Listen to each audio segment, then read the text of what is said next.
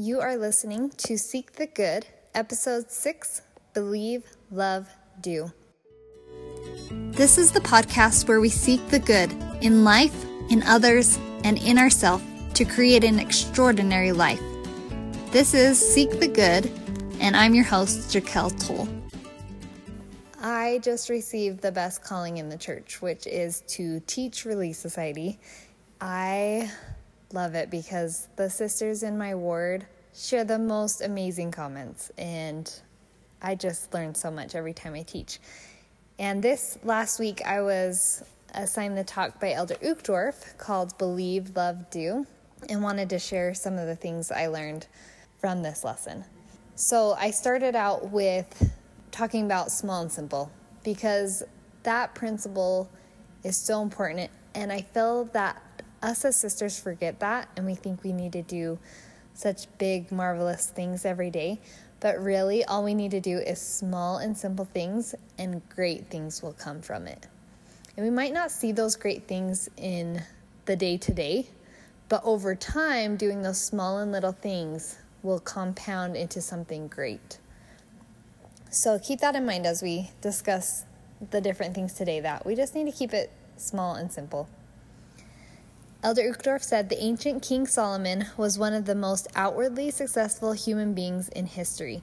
He seemed to have everything money, power, adoration, honor. But after decades of self indulgence and luxury, how did King Solomon sum up his life? All is vanity, he said. This man who had it all ended up disillusioned, pessimistic, and unhappy despite everything he had going for him. So many of us focus on temporal things and think that's what's going to bring us happiness, just like King Solomon. Elder Uchtdorf goes on to say, when silent sorrows creep into the corners of our lives, when sadness saturates our days and casts deep shadows over our nights, when tragedy and injustices enter the world around us, including the lives of those we love. When we journey through our own personal and lonely path of misfortune and pain dark, darkens our stillness and breaches our tranquility, we might be tempted to agree with Solomon that life is vain and devoid of meaning. How many times have you thought, once this aspect of my life is different, I'll be happy? Or have you thought, if only I could have this thing in my life, I'd be happy? Elder Uchtdorf said, The good news is there is hope. There is a solution to the emptiness, vanity of life. There is a solution to even the deepest hopelessness and discouragement you might feel. This hope is found in the transformative power of the gospel of Jesus Christ and in the Savior's redemptive power to heal us of our soul sicknesses. I am come, Jesus declared, that they might have life and that they might have it more abundantly. So let's talk about what is an abundant life. I want you to think for just a second what would abundant life look like in your life? Maybe pictures will come to your mind, or maybe you can write down some things that would be included in your abundant life. So just take a second to do that. I don't know about you, but the first things that came into my mind were temporal things.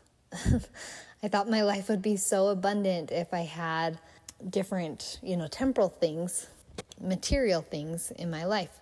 And I liked one of the sisters in our class, she mentioned she thought of abundance, she thought of like the harvest when we plant and and sow seeds and how we reap the abundant food that comes from that. And that's kind of what came to her mind when she thought about abundant. And then another sister raised her hand and she talked about all the blessings that she has in her life.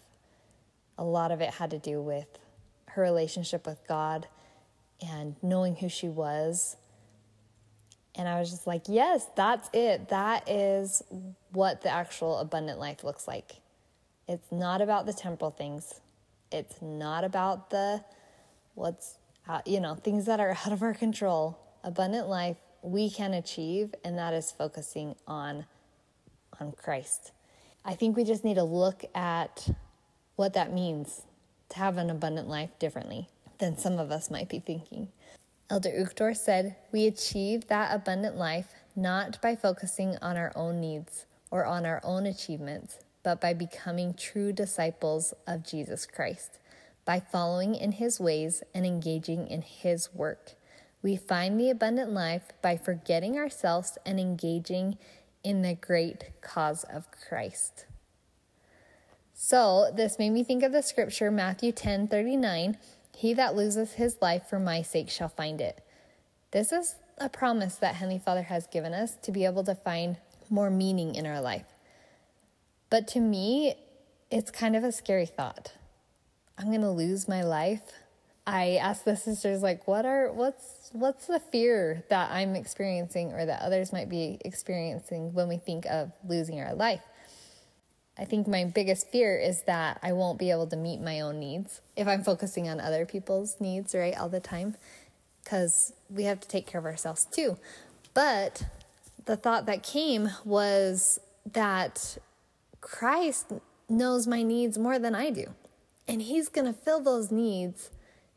Especially as I'm giving myself to Him and trying to focus on what He wants me to do a sweet sister that's recently returned from her mission raised her hand and she talked about how losing ourself isn't really about like losing who we are or our personality or any of those kind of things. It's about losing our self focus. It's about turning our focus back to Christ and His purposes. And once we do that, we find out who we really are and find out what our true meaning is and how and that's how we have the most joy in our life is when we focus on the cause of Christ. And Elder Uchtdorf explains what that cause is. He says it is to believe in him, to love as he loved, and to do as he did. Therefore his title believe, love, and do.